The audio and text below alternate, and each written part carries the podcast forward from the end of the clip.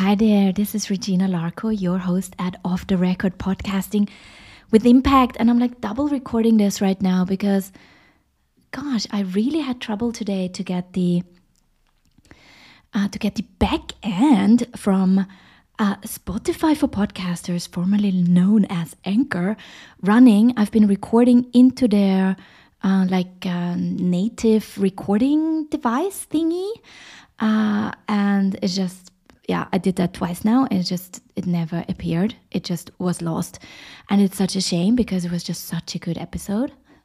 Okay, can I like reconstruct it now? What I was saying. Uh, well, it started off by saying, I was saying, uh, welcome to Off the Record Podcasting for Impact.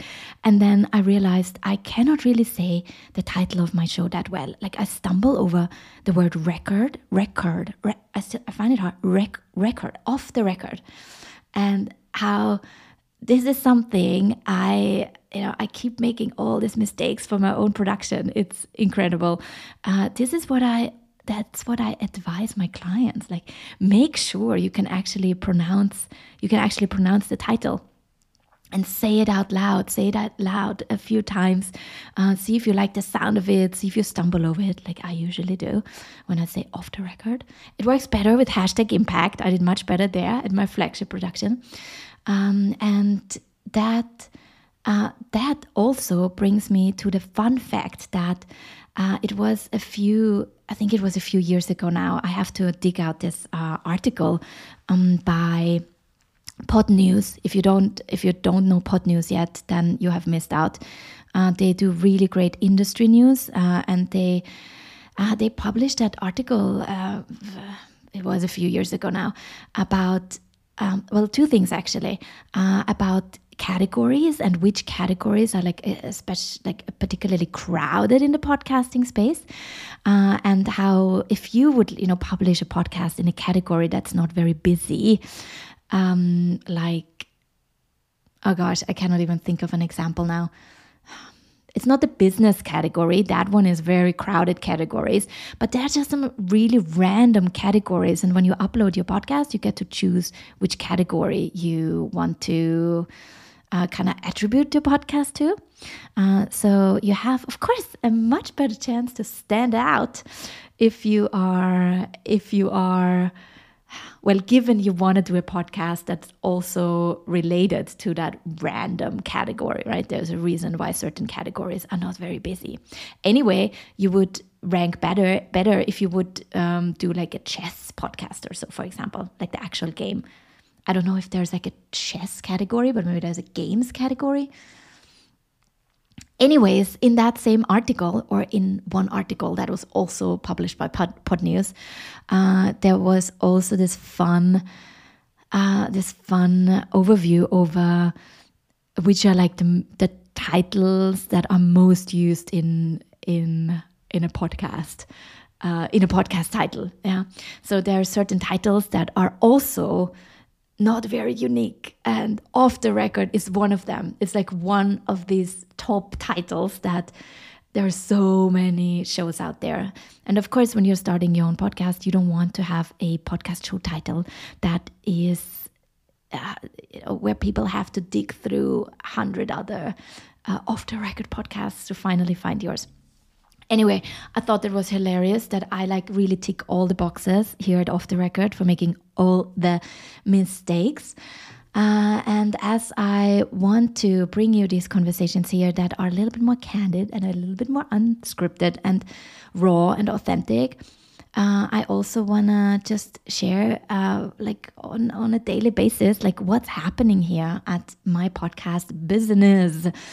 Um, and today I had this really wonderful uh, conversation with this VC fund that are looking into producing their own podcast. And it's always wonderful to have these conversations and just ask them, you know, why do they want to do that? Why do they want to do a podcast? And what do they want to like bring to their uh, community?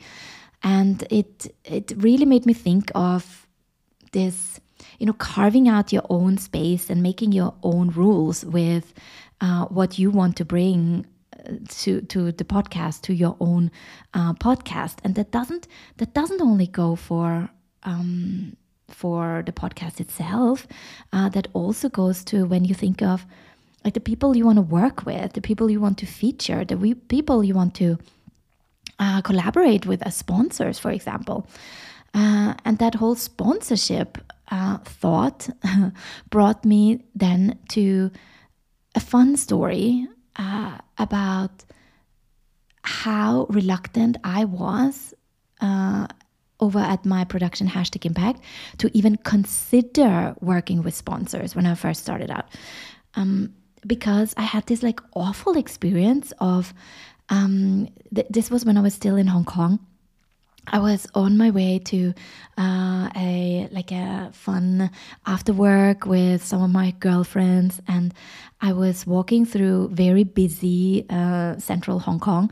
And if you if you haven't been in Hong Kong, it's it's very like sidewalks are like especially in the city center, they're really packed and it's crowded and and you it, it's difficult to even like stop for a second anywhere because you're probably going to be run over by a million people that want to try to very busily uh, hustling through the streets of Hong Kong trying to get somewhere. There's a lot of, like, it's very fast in a way. Just taking a lovely stroll uh, through the city center, as you could, I think, do here in Vienna. It doesn't really work the same way. Anyway, I wasn't intending on doing like a nice stroll. I was intending to doing a fast power walk after my busy day and i i had seen this um, title like this episode pop up on my on my podcast app and there was this episode on the tim ferriss show that i really wanted to listen to and i put in my earphones and i like get going uh, and then it is like like five minutes of commercials and ads and I mean, lovingly read out by him and presented in a way by Tim that is definitely, you know, how they say it should be done. Like it should be, you know, coming from the heart and the host should really resonate with the product. And yeah, he lovingly uh, had like a five minute uh, pre roll uh, of all these, I don't know, vitamin pills that he was taking and uh, other website hosts he was using. Or I don't know. I don't remember what it was. Doesn't matter. It was annoying. And I, I couldn't, you know, in any other situation, I would have stopped uh, maybe and, and skipped the five minutes forward. But even if you want to skip five minutes, yeah, I didn't want to miss the beginning of the episode, and so I I would have needed to like skip forward and find the exact moment where the episode actually starts. And I couldn't do that in that moment because I was on this busy, busy street. So, and I also thought, like, okay, maybe after the next commercial, it's gonna start because I could not believe that it would go on and on and on for that long. So that's what I did. I listened to, I, I, I listened through this five minute commercial. And that was the moment I decided. And this was when I had like just started my podcast. So this was like in 2017 or so. Um, and this is kind of like where I decided I will never have sponsors on my podcast. This is awful. This is an awful listener experience. And I, I think actually now come to think of it, I haven't gone back to listening to the Tim Ferriss show ever since. Although I really love his conversations, like he's a really good conversationalist, but I, yeah, I gave up on it that day, just like that. Bam, off. Delete. Not gonna listen to that anymore. Yeah, so um, I think today I was kind of reminded when I had this really lovely conversation with this uh, representative of this VC fund that I could really see myself also working with as a sponsorship. I'm not sure if they if they pick up on it. I definitely offered it to them, um, but that the way I thought sponsorship has to work on a podcast is actually not. Uh, you know, it's actually there's actually no one that tells you, or there's no like rule of it, how it should be, how you should work with your sponsors when you're running your own show. And that's just something I was reminded of today that I, I kind of had a little smile at myself because nowadays I so comfortably talk about sponsorship opportunities on my podcast because I found a way to to do these collaborations and sponsorships in a way that works for me and my listeners and the sponsor that's like rewarding and refreshing and and not a just like a 5 minute ad that listeners want to skip through.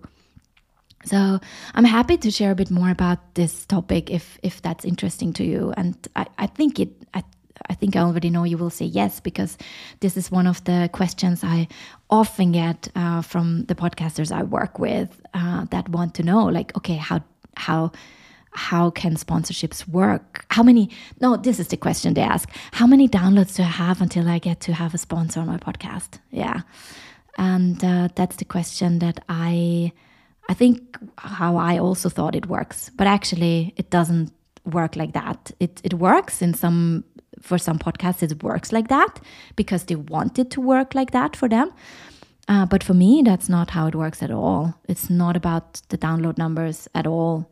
Um, it's about the it's about the stories I tell and finding um, really interesting, really interesting uh, partners that uh, can be aligned with what I'm doing on my channel, and then turn this into like a beautiful, into a beautiful conversation that that can be sponsored. Yeah. Uh, and also, then I'm also very excited about this upcoming uh, podcast festival, and maybe I'm going to share a little bit about that in a um, in a second episode um, because I think it deserves its own place on this channel. Uh, all right, I hope you're all having a super super lovely day, and I hope this now this actually recorded. Yeah, it did. I can like double record it now. Yeah, it did.